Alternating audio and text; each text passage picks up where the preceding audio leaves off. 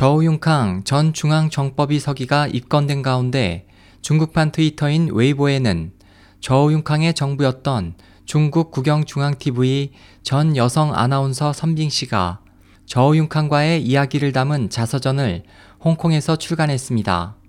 보도에 따르면 저우융캉 사건과 관련해 한동안 구속됐던 선 씨는 그 기간 중 집필했던 자서전 나와 저우융캉의 이야기를 출간했습니다.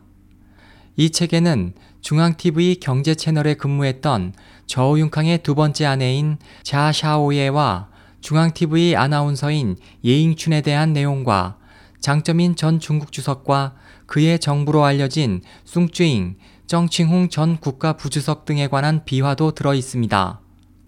홍콩 코즈웨이베이 서점은 공식 사이트에서 이 책에 대한 소개와 판매 정보를 게재하고 있지만 선 씨 본인이 집필했는지 여부는 불분명합니다.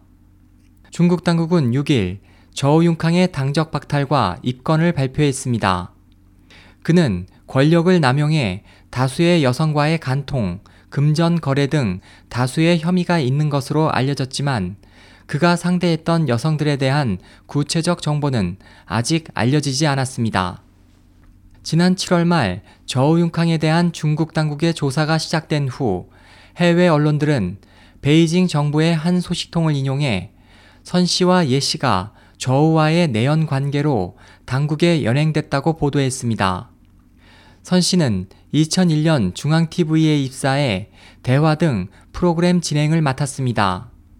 그는 이천팔년 베이징 올림픽 후 중앙티비에서 자취를 감췄고 저우융캉이 중앙정법위 서기를 담당하던 시기인 이천구년 이월부터는 정보, 치안, 사법, 검찰, 공안 등을 주관하는 중앙정법위 정보센터 부소장직을 맡았습니다.